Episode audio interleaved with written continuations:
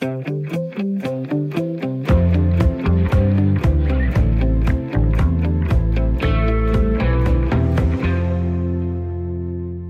lytter til Tæt på. Mit navn er Jeppe Ritz Husted. I de foregående fire programmer har fire antropologer taget dig med ud i verden. De har fortalt om deres rejser ind i ellers lukkede miljøer, og de har fortalt om glæden ved at opdage, at virkeligheden ikke altid passer med vores fordomme. Udsendelsen her er et sammenklip, og det betyder, at du skal ud på en rundtur. Du skal med Trine Korsby til Rumænien for at møde de alfonser, der hjælper til, at unge kvinder kan sætte sex på gaden i Danmark. De mænd, der gemmer sig bag ofte uhyrlige overskrifter. Du skal også med Henrik Vi til Nordjylland, og på pop med medlemmer af en af de terrorgrupper, der har holdt konflikten imellem protestanter og katolikker i gang. En militant gruppe, der ikke afleverede alle våben og stadig ser sig selv som en part i en konflikt, Brexit-forhandlingen igen har aktualiseret. Og så skal du også med Niels Buband ud på en indonesisk øgruppe, hvor et nærmest forhistorisk rovdyr, saltvandskrokodillen, pludselig har fået appetit for mennesker. Ingen ved helt hvorfor, men både magi, ånder og omsaggribende naturbeskyttelse er en del af virkeligheden.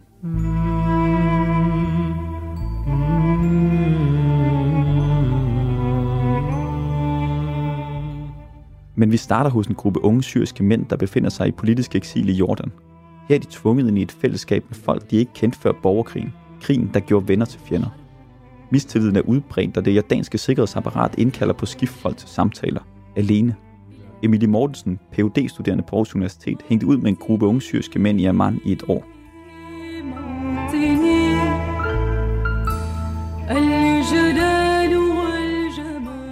Forstår du den mistillid, de har ikke over for dig kun, men også over for hinanden og generelt mm. til, øh, til, til det samfund, de befinder sig i. Ja, Jamen, det gør jeg helt sikkert. Og, og øh, fordi øh, det er mit indtryk, at det, ville, det var en reel risiko. Altså, der var, om ikke andet rygter, om at, øh, at nogen fra den, det syriske regime og det syriske sikkerhedspoliti ligesom havde infiltreret øh, den eksilerede syriske befolkning i konteksten af mænd. Så, så der var helt klart der var en frygt for, at den, man sad overfor, var en, som havde interesse i at eksponere en. Øhm, og så er der et andet element, som handler om, at, øh, at øh, selvom man er kommet til, til Jordan som flygtning, øh, så er det ikke øh, sikkert, at man har de samme politiske overbevisninger. Så det kan sagtens være, at det er en politisk opponent, man sidder overfor, eller en, man i hvert fald ikke øh, er enig med. Og, øh, og under normale omstændigheder er det måske ikke så farligt, men, men det var det altså, og det er det i, i det her eksilsamfund. Fordi hvis man blev rapporteret øh, af den forkerte til de forkerte, så havde det altså ret signifikante konsekvenser. Ikke nødvendigvis kun for en selv, men måske også for den familie, man stadigvæk har i Syrien. Altså den her utryghed, som du beskriver den, er jo også meget en forestillet mm. utryghed, eller en forestillet far. Men den er jo også reelt, den her, den her frygt.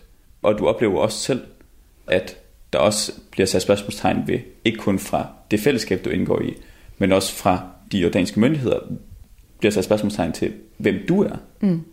Vil du ja. prøve at beskrive det? Ja, altså, øhm, jeg oplevede, at jeg ligesom skulle gøre redde for på et tidspunkt, hvad det var, jeg i det hele taget lavede. Og, øhm, og der blev jeg rigtig meget klar over, at jeg selvfølgelig det vidste jeg jo godt, men, men det bliver samtidig tydeligt i nogle situationer, at man har et ansvar, det er klart, og at det, det man laver jo ikke er uden konsekvenser. Og særligt i en situation, hvor der er meget på spil, ikke kun for mig, men særligt for de mennesker, jeg arbejder med.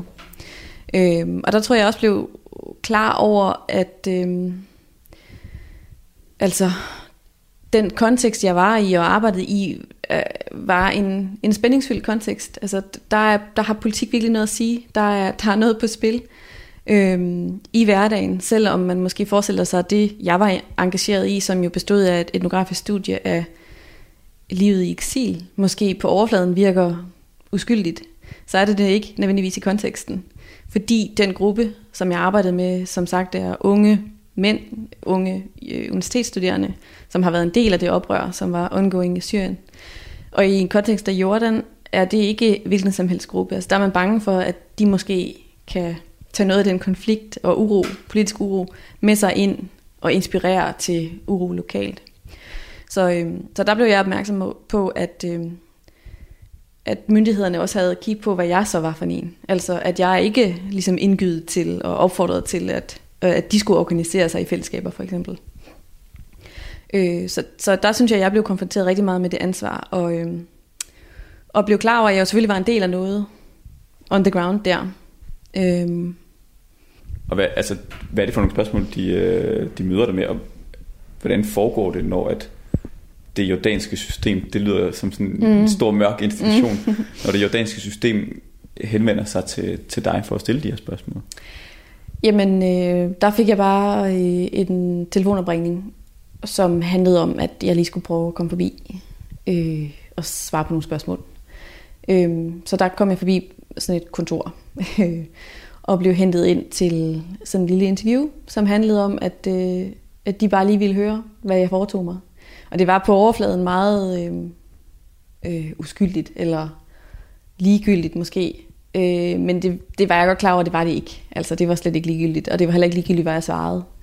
Øh, så der forsøgte jeg at, at ligesom formulere det projekt som ikke et, et, ikke, et, ikke politisk projekt, altså et projekt, som ligesom handlede om at samle de her livshistorier øh, blandt de her unge mænd, og øh, fokusere på deres oplevelser af at være i Jordan mere end så meget andet.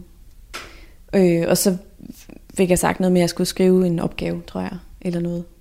Og det blev ligesom godtaget, det var fint nok. Men for mig der var det lige så meget oplevelsen af at blive holdt øje med. Altså være, være opmærksom på, at, at det kan godt være, at jeg ikke mærker det til daglig, men, men der er nok nogen, der alligevel er med på, hvor jeg er henne, og hvad jeg ellers laver. Ja, jeg tænker også næsten, at det er det, systemet fortæller dig. Det er det. At du skal bare vide, vi, vi ved godt, Ja. at du er her, og vi ved godt, hvem du er. Ja, præcis. Det tror jeg nemlig også. Øh, og det, og det, er en, det, er en, det er virkelig en speciel følelse. Øh, fordi en ting er at have den med sig som, som noget, man måske er, er bevidst om kan, kan ske. Noget andet er, at det så bliver virkeligheden eller hverdagen. Øh, så det i, i lang, lang tid påvirkede det rigtig meget selvfølgelig. Øh, min måde at, at færdes på i det hele taget, og også øh, den måde, jeg foretog min, min forskning på. Det er helt klart. Det lagde der absolut en dæmper på, det jeg, øh, det jeg begav mig ud i, og jeg i en lang periode øh, foretog jeg heller ikke sådan øh, nye, eller hvad skal man sige, øh, indgik jeg ikke nye relationer, eller udvidede ikke mit netværk, fordi jeg tænkte, jamen, så må jeg, så må jeg fortsætte med det, jeg har, det er fint. Jeg skal ikke øh, udsætte nogen for noget overhovedet. Fortalte du nogle af de, øh, de unge syriske mænd, som du allerede på det tidspunkt havde kontakt til, fortalte du dem om din oplevelse her? Ja, der var to af dem, som jeg øh, var tæt nok på på det tidspunkt til at, og ligesom at inddrage i den her situation.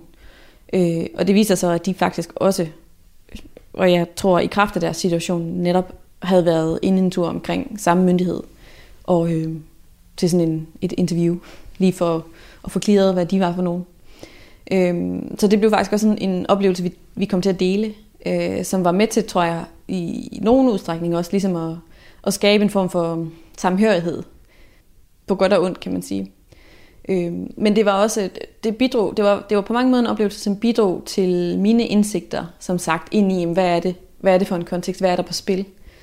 Øhm, og hvordan er det, det føles i virkeligheden, også for dem, jeg arbejder med. Altså, fordi en ting er, hvad der, hvad der er på spil for mig, noget andet er, hvad der er på spil for dem. Hvis de kommer i problemer med myndighederne i Jordan, jamen, så risikerer de i værste fald at blive deponeret til Syrien. Og det ville have ødelæggende konsekvenser for dem. Man kan sige, i min situation, worst case scenario, så, så kan jeg tage hjem. Og det vil der jo ikke, altså, det vil være ærgerligt, men det har jo slet ikke, ligesom, øh, det har slet ikke konsekvenser i samme omfang, som det ville have for, for de unge mennesker, jeg arbejdede med.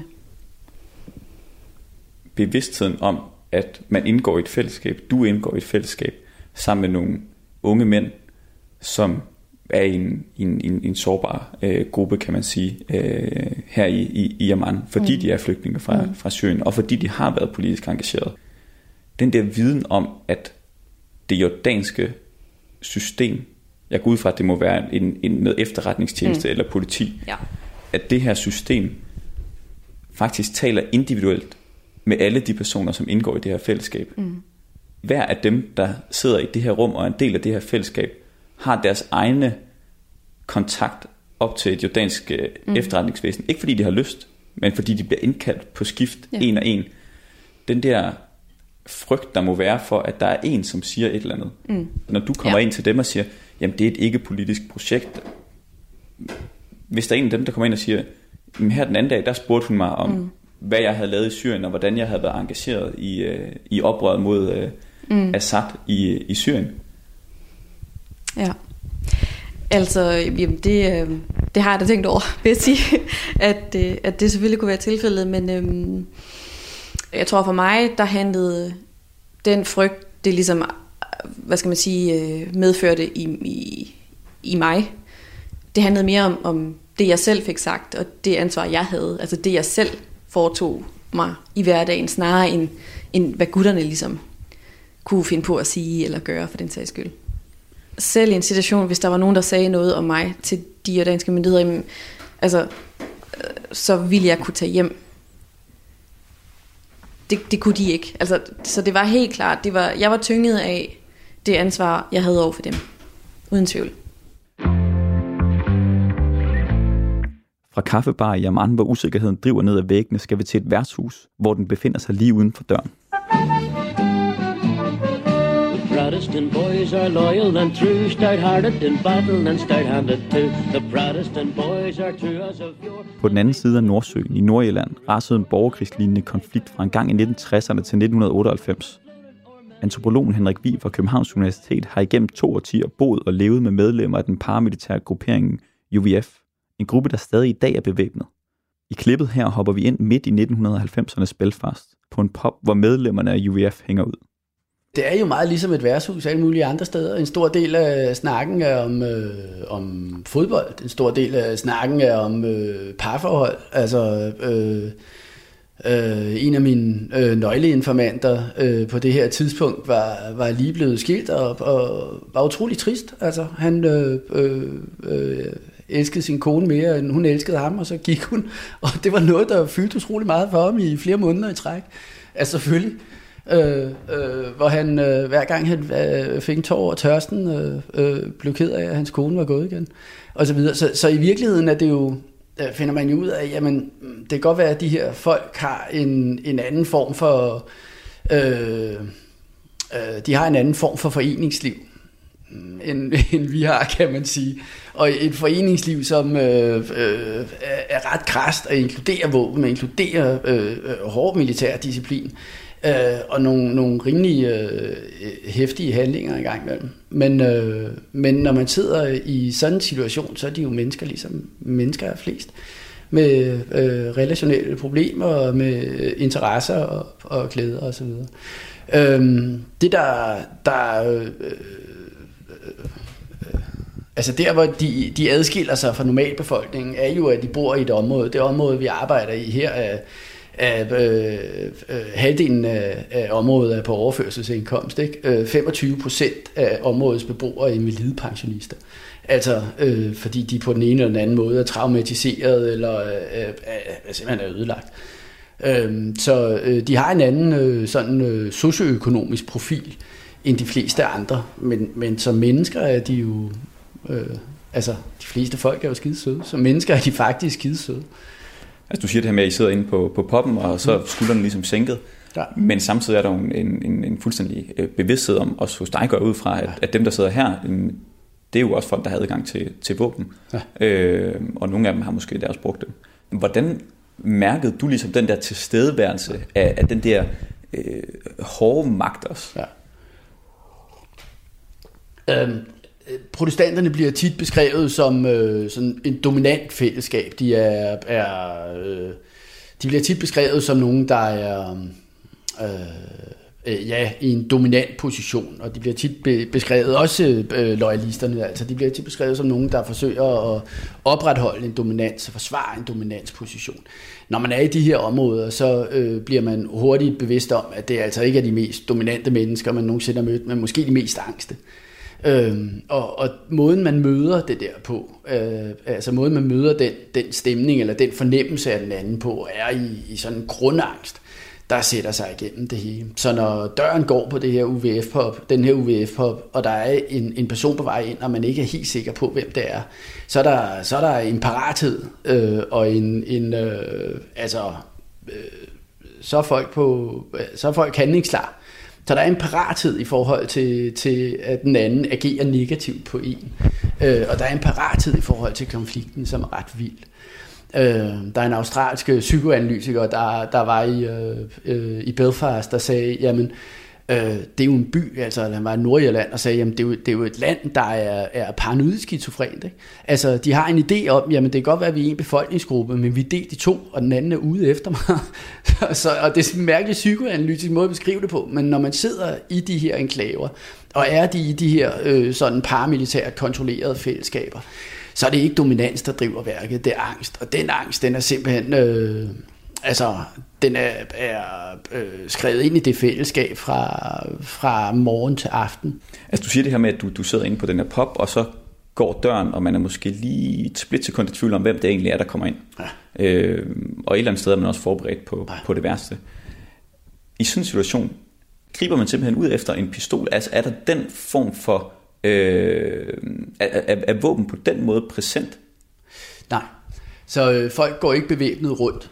Øhm, og UVF er en, er, øh, bliver anset som en terrororganisation simpelthen, og defineret som en terrororganisation af, af øh, den engelske stat og EU osv. Så, videre. så man går ikke øh, bevæbnet rundt på den måde. Man kan heller ikke sige, at man er en del af UVF, fordi så inkriminerer man sig selv. Så, så på den mange måder er det, øh, øh, er det meget åbenlyst, hvem der er og hvad der er, men, men det er ikke noget, man kan, kan artikulere og sige direkte. Øh, Øh, hvis man er inde på sådan en pop, så er der våben, men det er i form af køller, og det er i form af, af andre ting, som ikke øh, entydigt øh, ligner et våben. Øh, der er jo flere af mine øh, øh, informanter, der øh, har en tunge ende af en billiardkø, for eksempel. Når man skruer, skruer den lange spids af billiardkøen, så er der blylodder i den tunge ende for at stabilisere den. Og så det er på den måde, der kan man ikke sige, du må ikke have det der, det er en kølle. Det er det jo ikke, jeg spiller, spiller snooker. Altså. Øh, så på den måde. Men øh, UVF har våben, øh, og de har stadig våben, og på trods af, at øh, der er våbenhvile, og på trods af, at de har skulle decommission alle deres øh, våben og, og skulle aflevere dem, øh, så er de meget øh, øh, klare i spillet, når man snakker med dem, og siger, selvfølgelig har vi ikke afleveret vores våben, fordi vi bliver nødt til at beskytte området her, vi bliver nødt til at være i stand til det. De øh, markerer deres tilstedeværelse en gang imellem, hvor de øh, øh, tager militære uniformer på øh, og elefantture, og så tager de deres flotteste våben fra, frem, og så går de simpelthen i en lille militær position igennem området og markerer, at vi er her, og, og vi er her som en bevæbnet magt, og så er de væk igen. Og det tænker jeg, du har set? Ja, flere gange. Hvad, hvad, hvad, hvad tænker du, når du står og, og ser på en, en, en selverklæret øh, beskyttelsesmilit, som går bevæbnet rundt i et, et, et kvarter, hvor der bor, bor børn og øh, familier? Jamen, og... Ja, men altså i, i flere af tilfældene øh, har jeg jo en vis idé om, hvem det er, der er øh, bag ved, bag, bag ved øh, elefanthugen.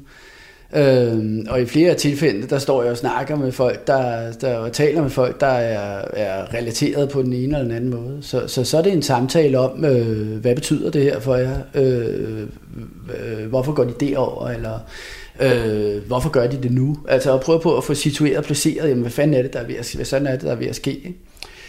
Øh, der, der er mange af øh, de grupper, jeg har arbejdet med, der på en eller anden måde har øh, haft en øh, bevæbnet tilstedeværelse. Så det er ikke noget, jeg er så øh, overrasket over mere. Jeg øh, bliver nervøs, hvis det sker, når, når øh, folk er, er fulde, og jeg bliver nervøs, hvis det sker, hvis det er situationer, hvor jeg synes, at det her, det, det, hvor man fornemmer, at det ikke er ved at udvikle sig øh, fornuftigt. Men, men blot det, at, at folk øh, viser, at de har våben, er, er, er ikke noget, der øh, påvirker mig så meget mere. Men det er pudsigt i de der situationer i forhold til våben, man på et eller andet tidspunkt bliver man jo bare sådan, nå ja. Altså, det, er ligesom, det virker nærmest som om, man, man, man ender med at se hen over dem, og i virkeligheden så kigger på nogle andre ting, hvor lige når man ja, kommer, så tænker jeg, at man ikke, ikke nærmest, altså det må ikke lade være med at, at, at, at kigge på, på folk, der går rundt med, Nej. med, med, med store øh, Nej. gevær. Nej, Jamen det er også, det er jo markant, men altså det er ligesom, øh, lige hvad, hvad det her angår, der er det en del af, det er en del af organisationen, en del af miljøet. Nå, jeg kan godt lige tænke mig at spille et lille klip for dig. Ja. Det kan være, at næsten kan gætte, hvad det er. Good evening. A historic day at Stormont after two years of talks and after a generation of bloodshed and decades of division and acrimony, George Mitchell ushers in what the whole island hopes will be a new era of peace. an agreement that unites loyalist and Republican, unionist and nationalist leaders in a wide-ranging historical accord.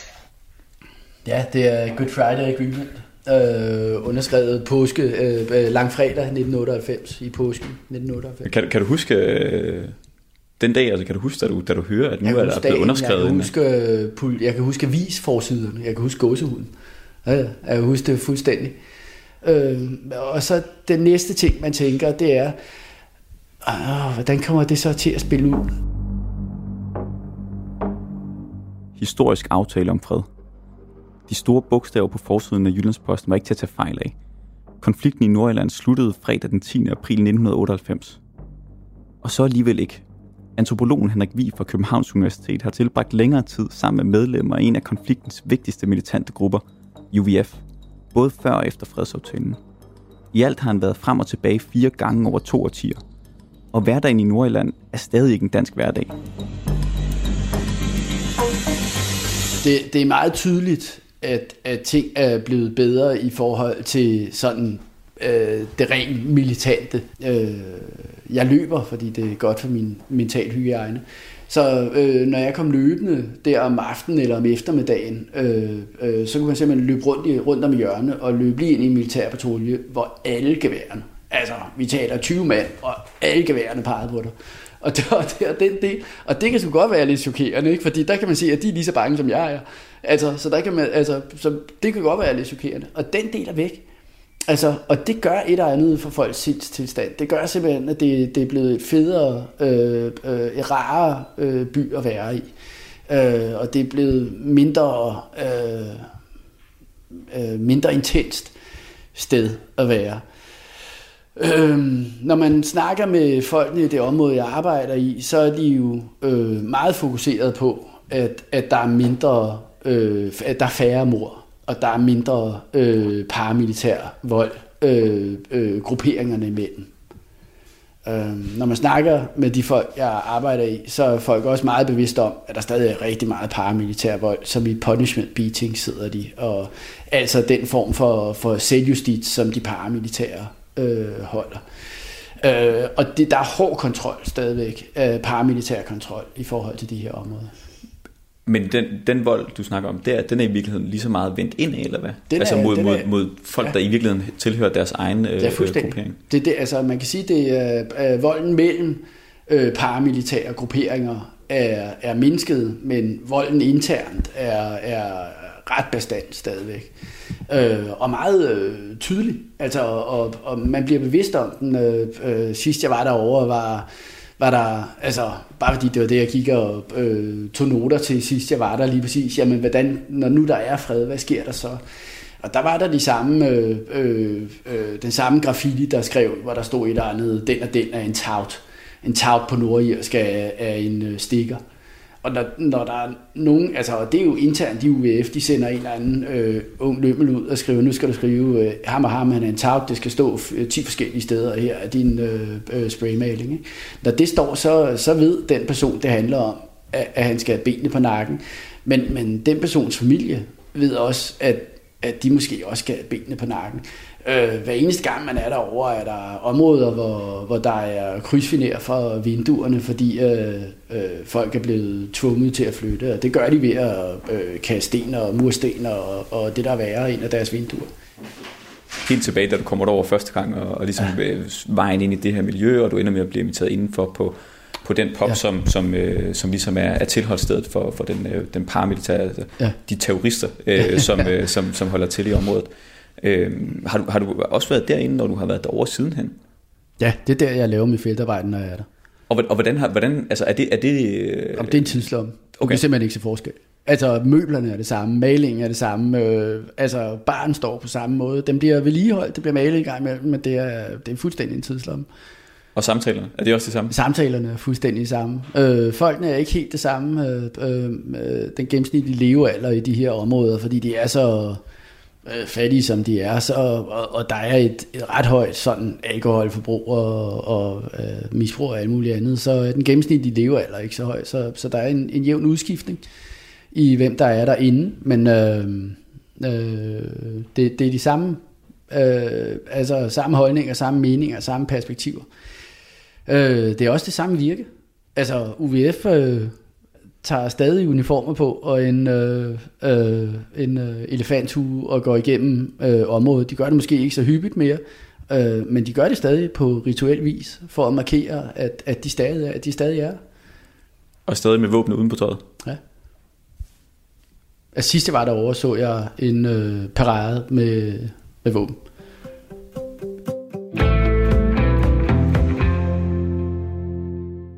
Fra et lukket miljø skal du videre ind i et andet.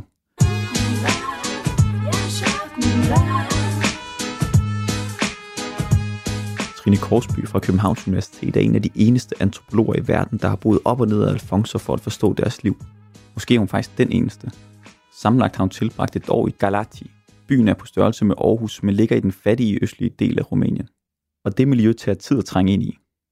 Trine fortæller her om første gang, hun møder en Alfons. Jeg havde kontakt med en del øh, advokater, i blandt andet i Italien, som er specialiseret i at forsvare øh, folk, der øh, står over for øh, sigtelser omkring menneskehandel eller lignende relaterede øh, former for kriminalitet. Og via dem, der kom jeg så også i kontakt med nogle af deres klienter. Altså jeg spurgte dem, om der var, der var nogle af deres klienter, der kunne tænke sig at tale med mig den ene af de her personer, som jeg kom i kontakt med, øhm, han øh, havde sagde sig til sin advokat, at han var interesseret i at snakke med mig, så vi, han fik mit telefonnummer, og øhm, vi sms'ede så bare lidt frem og tilbage, om vi kunne mødes. Og vi aftalte så at mødes. Øhm, og det var så i Italien, og det var sådan øhm, en lille italiensk by. Øh, sådan en efterårsdag, og vi havde aftalt at møde på sådan en udendørs café. Øhm, og øh, jeg gik derhen, og der var ikke rigtig nogen. Der var, sådan ret, der var ret øde, for det var sådan uden for sæson øh, for turisme og så videre. Og så satte jeg mig på en af de der øh, udendørs borde og stole, og satte mig og ventede. Og der kan jeg godt huske, at jeg tænkte, okay, det her, det er, en, det her det er et vildt tidspunkt i min forskningskarriere. Lige nu sidder jeg her, og jeg skal faktisk møde en af de her personer, og lige præcis ham her havde en ret sådan... Øh, lang øh, og interessant øh, hvad hedder det, straffetest inden for alle de her ting, som var virkelig relevante for min forskning at forstå mere om. Øhm, og jeg sad bare og tænkte, hvad er det nu, jeg skal opleve her lige om lidt? Altså, hvem er det, hvem er det jeg kommer til at møde? Jeg har vidderligt ingen anelse. Altså, jeg anede det simpelthen ikke. Og jeg sad lidt der og ventede. Og så, øhm, så gik der lidt tid, og så kom han så gående. Og det var så det, der var lidt sjovt, fordi det var faktisk ret sådan stereotypt. At han kom gående sådan ikke særlig høj og øh, sådan meget velklædt i et meget, meget dyrt jakkesæt. Og kunne jeg senere se, at han havde et meget dyrt ur på og nogle guldsmykker, som også mildest så ud til at, til at koste en del. Øh, og han kom gående med en bodyguard. Øh, altså, der var ingen tvivl om, at det var en bodyguard, det kunne man tydeligt se. Og de kom sådan gående over pladsen hen til den der café, og kom sådan hen, og jeg kunne se, at han sådan kigger rundt, og han er bare sådan forvirret. Altså, han ved bare, at han skal møde en eller anden forsker. Og han havde åbenbart bestemt ikke forestillet sig, at det var mig, øh, sådan en yngre kvinde, der sad.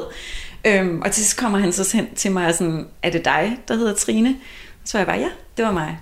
Og så øh, satte han sig ned, og og så stod hans, hans bodyguard et par meter væk øhm, og holdt øje med hele situationen. Øhm, og det udviklede sig til et vildt interessant interview og mm, mange flere møder med ham øhm, og mange indsigter i, hvordan han, hele hans liv havde udfoldet sig hen til det her tidspunkt, hvor han så netop lige var kommet ud af, af fængslet.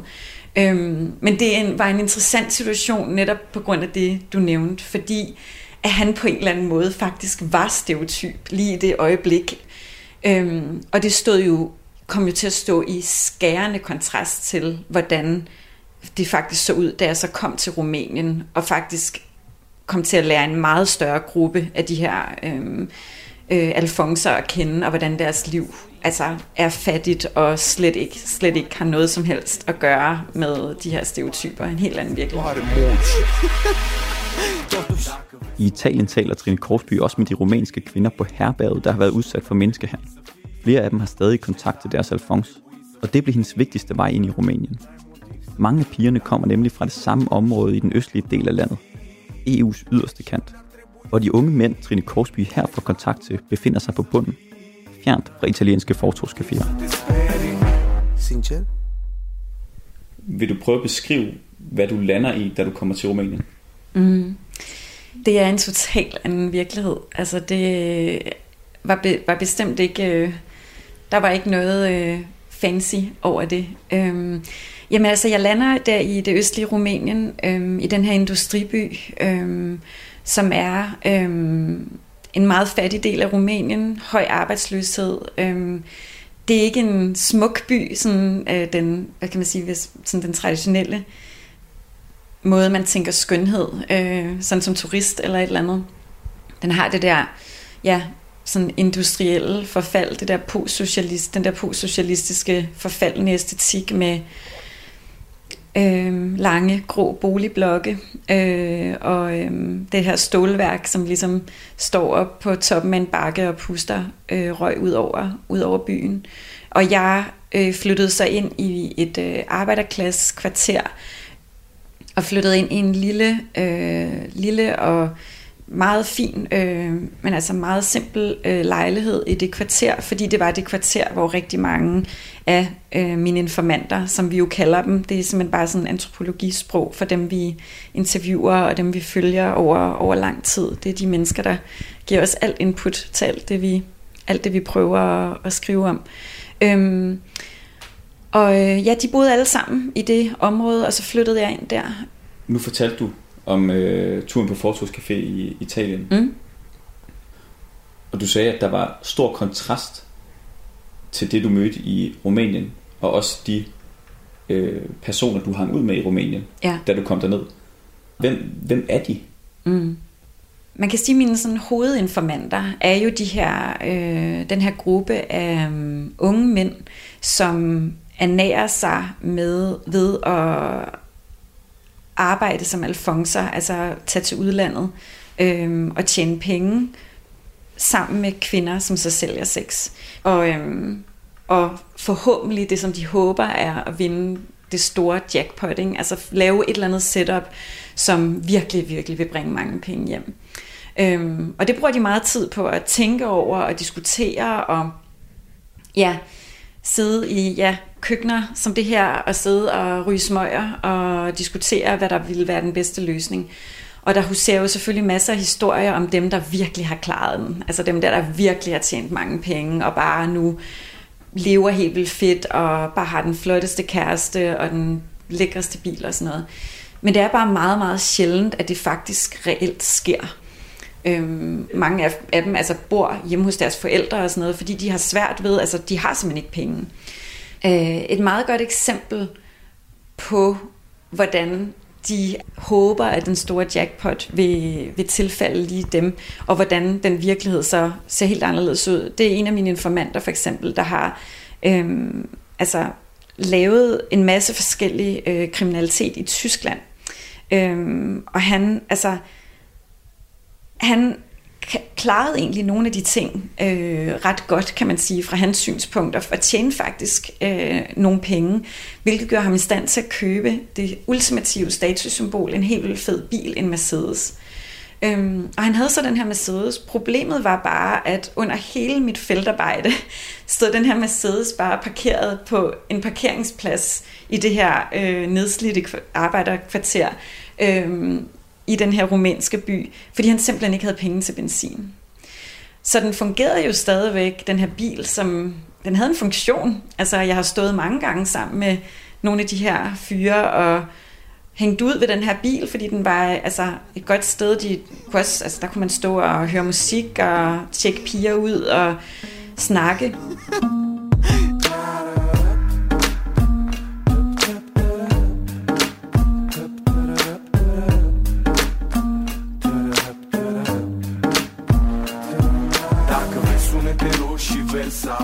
Tror, at den på en eller anden måde mindede dem om, hvad det var, han faktisk havde opnået, altså som en positiv ting, og hvad de andre potentielt kunne opnå.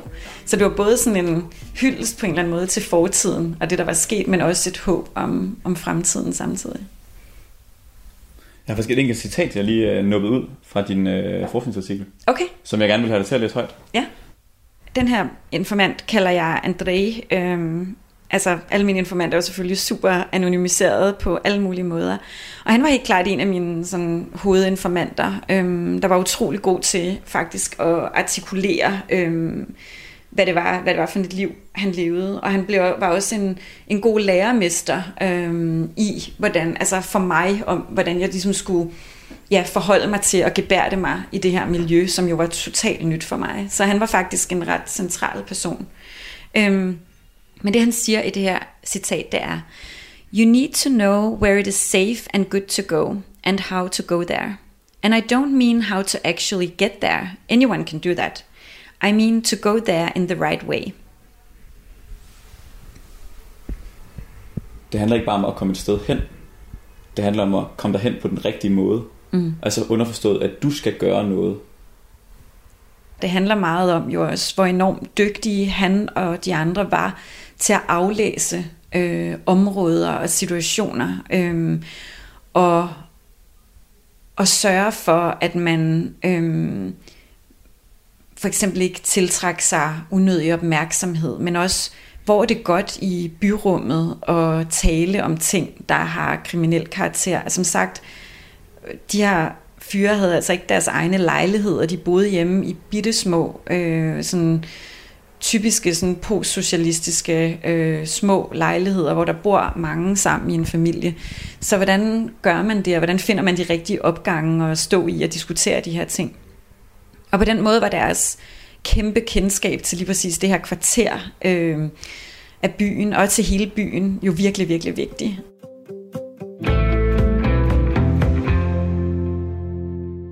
De seneste måneder har vi spurgt os selv, hvorfor vores hverdag pludselig blev ændret af coronavirusen. Nogle mente, at virusen var fremstillet i et kinesisk laboratorium af læger, der ville os det ondt. For andre var det menneskets forsøg på at tæmme den vilde natur, der gav bagslag. En straf. Vi har brug for en forklaring, vi kan forholde os til. Og det gælder også beboerne på en øgruppe i Indonesien, der i overvis har været plaget af en række voldsomme krokodillerangreb. For hvorfor fik krokodillerne pludselig appetit på mennesker? Antropologen Niels Buban fortæller her historien om et af offrene, en russisk dykker. Da han døde i 2016, ramte historien både TV2 og BT hjemme. Men historien rummer meget mere end et dødsfald. Da vi kom derud, så, så tog vi ud til den her ø for at uh, spørge de lokale om, hvad, hvad deres uh, version af det her angreb var. Uh, og allerede inden da havde vi fået at vide, at uh, det uden tvivl var en troldmand, der havde beordret den her krokodille, og at det sandsynligvis var øh, folk, som øh, i øh, hvad hedder det, et loka- lokale, som var misundelige over øh, øh, det bosted, hvor ham her turisten boede, og, øh, og de derfor havde sendt en krokodil for at dræbe ham, således at ingen andre turde tage ud til den her bestemte ø for at dykke derude, og at man derfor kunne holde turisterne væk derfra og tættere på, hvor man selv havde et bosted. Øh, mange lokale har fået som sådan en vigtig indtægtskilde, Øh, at de laver sådan nogle, de kalder dem homestays, som er lokalt forvaltet, hvor en familie øh, har øh, en 3-4 mennesker boende. Øh, det er sådan en billig måde, hvis man ikke vil bo på et resort øh, derude. Øh, så den ene version er, at det var øh, misundelige øh, homestay-ejere, som havde beordret en krokodille til at dræbe ham her, således at den lokale homestay-ejer ikke fik flere turister. Vi tog ud og boede på det her lokale homestay, hvor den russiske turist oprindeligt havde boet, og ifølge deres version, så kunne det rigtig nok have været misundelige øh, naboer, men det kunne også have været af en anden grund. Det viste sig nemlig, at han, øh, den russiske dykkerturist, var egentlig skulle have været taget hjem den dag, hvor han blev dræbt, men så havde han tidligere om morgenen gået hen over øen og over i en mangroveområde og var begyndt at dykke der. Øh, og vi fandt en, nogle af de gamle øh, mennesker i, i, i området, som kunne fortælle os, at det her var et helt særligt område. Det var nemlig der, hvor den første landsby i området oprindeligt lå placeret. Så det var et sted, hvor de lokale sjældent kom, fordi det stadigvæk var bevogtet af øh, forfædrefigurer, som var mennesker, der havde boet og var døde i det her område, og som nu bevogtede det og som ofte antog form af soldater, som pludselig kom ud af skoven fuldt påklædt i uniform, og som øh, ligesom konfronterede mennesker, som ligesom var trængt ind på det her område. Øh, så en lokal version af den her, det her tragiske dødsfald øh, var, at den russiske øh, turist der var taget over og udmærket godt vidste, at det her var et tabuområde, men var taget over for at tage to magiske tallerkener med sig hjem. Det var magiske tallerkener, som var lige så store som et hus, men som man kunne bære i en hånd, og som havde øh, en særlig øh, magisk evne til at kunne trylle alting frem. Så lokale var overvist om, at det var lykkes den her dykkerturist, øh, russeren, at stjæle en af de her tallerkener, fordi de, de lokale mente, at der nu kun var en tilbage, der burde have været to, og at han som straf så var blevet angrebet af de her forfædre, som ikke kun blive, kunne blive soldater, antage form af soldater, men som også kunne antage form af, af krokodiller. Så øh, den russiske dykkerturist her er jo en, som lever i mange verdener samtidig. Han lever i en vestlig medieverden, hvor det er fortællingen om et tragisk uheld øh, i et ellers paradisisk øh, turistområde. Øh, Så er der naboernes fortælling om en troldmand, som øh, ligesom øh, har sendt øh, en krokodille hen, for, fordi man var misundelig over den succes, som det lokale homestay havde. Og så er det endelig den helt lokale landsbyfortælling om, at turisterne måske i virkeligheden kommer for at stjæle ting for os.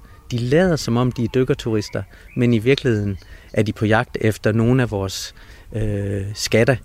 Øh, vores skatte, som på en gang er fysiske objekter, men samtidig også øh, magiske genstande, som, som kan øh, gøre noget ekstraordinært for den, der ejer dem. Og som, øh, men som i det her tilfælde så var blevet straffet for det. Ikke? Så er det, er det naturhistorie, er det troldmænd, eller er det forfædre? Når I taler med, eller når du taler med de lokale, dem der bor i de her landsbyer, når du taler med dem om, om angrebene, om krokodiller, der spiser mennesker, er de så skræmte? Eller bange? De er mere øh, uforstående. Og også sådan lidt moralsk forarvet, faktisk. Altså, øh, jeg kan huske, vi sad og snakkede med en, som, øh, en landsbyleder, som fortalte om endnu et angreb. Det var øh, et angreb på en mand, som havde været ude og øh, samle papegøjer ind igen. Papegøjer er også sådan en måde, hvis man indsamler dem illegalt og imod øh, hvad hedder det, forbud, så øh, kan man sælge dem mestendels til øh, andre indonesiske øh, hvad hedder det, fugleelskere.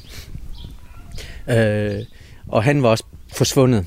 Øh, og så, så havde man senere øh, opsat øh, hvad hedder det, fælder fra krokodillen, det vil sige, at man havde øh, taget øh, rå kyllinger øh, og proppet dem med gift, og så hængte man dem op forskellige steder, og der havde man så senere fundet en, en død krokodil, som havde spist en af de her øh, forgiftede kyllinger, og da man åbnede maven på den, så fandt man hans trøje indeni. Og så siger øh, landsbylederen til, til mig, kunne vi ikke lave en aftale? Kunne Anna og jeg ikke øh, øh, importere en masse gift? Fordi så kunne de jo bare hænge kyllinger op over det hele, og så komme af med de krokodiller. Så for, for den her landsbyleder er der ikke... Øh, jo før man kunne komme af med alle de der krokodiller, desto bedre. Han var, han var ligesom øh, hvad hedder det, den vestjyske bonde, som var træt af, at ulven hele tiden kom og spiste hans lam. Ikke? Han synes ikke, at krokodiller hørte hjemme, så han ville gerne øh, hvad man siger, bare af med dem. Så for ham var det ikke... Han mente, man kunne løse det moralske problem ved at løse hvad hedder det, det øh, miljømæssige problem. Hvis man bare kom af med krokodillen, så kunne onde troldmænd jo ikke længere beordre krokodiller til at angribe folk. Krokodillerne angriber så og tager øh, nogle af de her unge mænd eller, eller voksne mænd, som er ude at fiske eller fange papegøjer, som, mm. som ham øh, fra landsbyen der. Mm. Og de tager jo så øh, selvfølgelig livet med sig, mm-hmm. efter at have slået personen ihjel. Mm-hmm. Der er nogle af de her steder, hvor, hvor I har været, hvor de så offrer til krokodillerne. Mm-hmm for at få lignende tilbage. Mm-hmm. Fordi man naturligvis er interesseret i at få sin slægtning tilbage ja. og kunne tage ordentlig afsked. Ja. Vil du prøve at forklare, hvad de her offringer, eller beskrive, hvad de her offringer går ud på? Altså, hvordan selve ritualet er? Det er jo... Øhm, krokodillen spiser ikke mennesker. Det gør den kun, når den er en ånd. Så hvis du vil øh, have krokodillen til at aflevere noget, så skal du tale til ånden.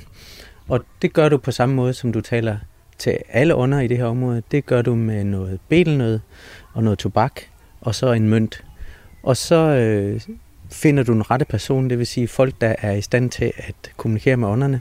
En af de lokale shamaner, som ofte også er en af dem, man måske kunne mistro for at have sendt krokodillen in the first place, så beder man ham om at tage ud og afholde et ritual, kalde på krokodillen og overtale den til med et offer at øh, give øh, hvad hedder det, livet tilbage. Nogle gange, når vi har snakket med folk om det her med, hvad, hvad gør krokodillen så, når den har spist, øh, eller angrebet folk og, og taget dem med sig, så siger de, jamen så gør krokodiller jo sådan set det samme, som mennesker gør. Krokodillen putter livet om på ryggen, og så tager den det hen et sted og putter det ind under en træstamme. Øh, og det kan man sige, det er det her med at putte under en træstamme for, at livet skal rådne eller som et forråd, det er vist naturhistorisk rigtigt nok. Men om krokodiller øh, bære offerne på ryggen, som man ude i det her, den her del af verden bærer sine markafgrøder på ryggen i en, i en, øh, i en bæresele. Det, tror jeg, det ved jeg ikke, om det er rigtigt. Men det er jo der, hvor naturhistorie og kulturhistorie flyder sammen på nogle interessante måder. Øh, de siger, at man, krokodillen putter livet ind under træstammen, lidt ligesom man lægger sine afgrøder ind i et øh, skab, så andre ikke kan få fat på det. Øh, så det vil sige, at i den periode der, hvor krokodillen har lagt livet ind i sit køleskab, han har sagt, så er, er produktet, livet, jo stadigvæk til forhandling.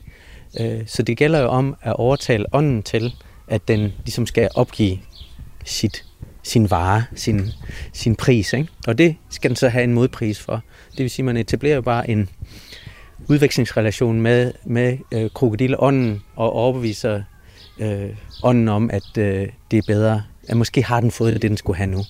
Kunne de ikke godt give øh, hvad hedder det, lige et ordentligt begravelse, i stedet for, at øh, den bare skal spise. Så det er jo, når krokodillen spiser rent fysisk et menneske, er det nemlig ikke ifølge folk derude, krokodillen selv, der spiser det. Det er jo ånden i krokodillen, der spiser det, hvis du forstår, hvad jeg mener. Og, og det er jo der, hvor det kan godt være, at du med dine øjne kan se krokodillen spise, men det, der egentlig sker, det er, at kødet, som bliver spist, lander i åndens mave. Og de her offringer, som de laver, virker de? Ja, i nogle tilfælde gør de. Uh, vi har i hvert fald snakket med en, en mand, som var en, der blev tilkaldt i flere tilfælde, og for hvem det lykkes at få krokodillen til at aflevere livet igen. Og det kan man sige, det er jo det er noget, der faktisk sker. Det er noget, der er vidner på, og som folk kan se, at krokodillen til synlædende kommer frem, og til synlædende, hvad hedder det, afleverer noget, eller i hvert fald dukker livet sig op i, øh, i forbindelse med, at krokodillen er der. Og det er ofte, selvom der er gået flere dage, og man har jo let, øh, der er oprettet øh, search and rescue teams fra politiet, som, øh, fordi det, som jeg fortalte før, det er et to, øh, dykkerområde, et turistområde, så de øh, øh, dykkerturister kommer også tit i, i problemer, så politiet har oprettet sådan en særlig search and rescue unit, og det er også dem, der bliver sendt ud, når, når lokale bliver væk. Og de havde jo afledt, af, afsøgt hele det her område og har ikke fundet noget. Så øh, der skulle ligesom shamanen til i det her tilfælde, før at, øh, at livet dukkede op.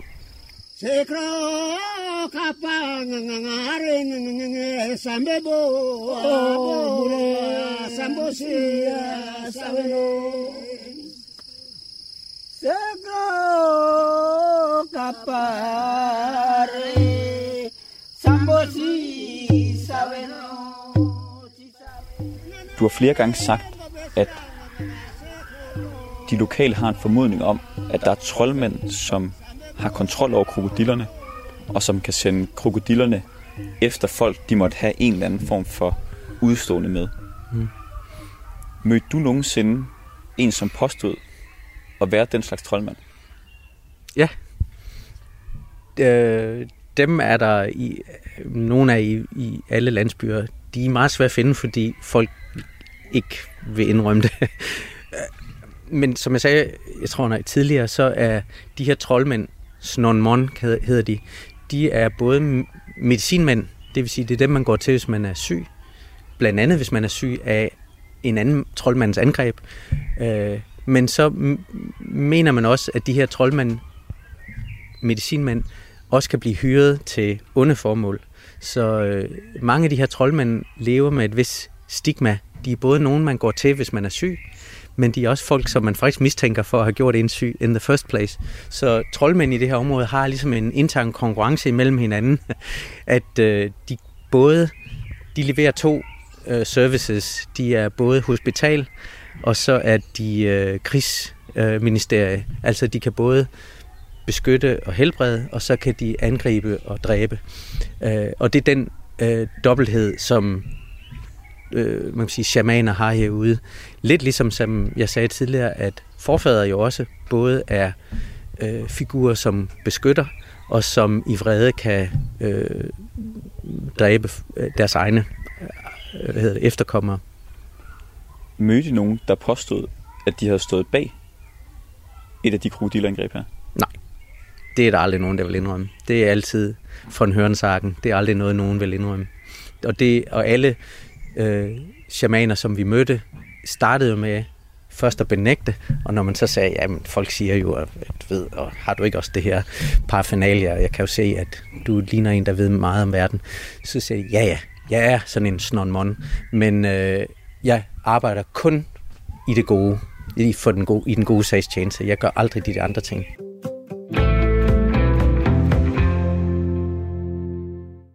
Du har lyttet til et sammenklip af Tæt på, der i denne uge har handlet om de moderne eventyr, antropologerne. Du kan lytte til alle udsendelser i deres fulde længde på Radio 4's hjemmesider, hvor du ellers finder din podcast.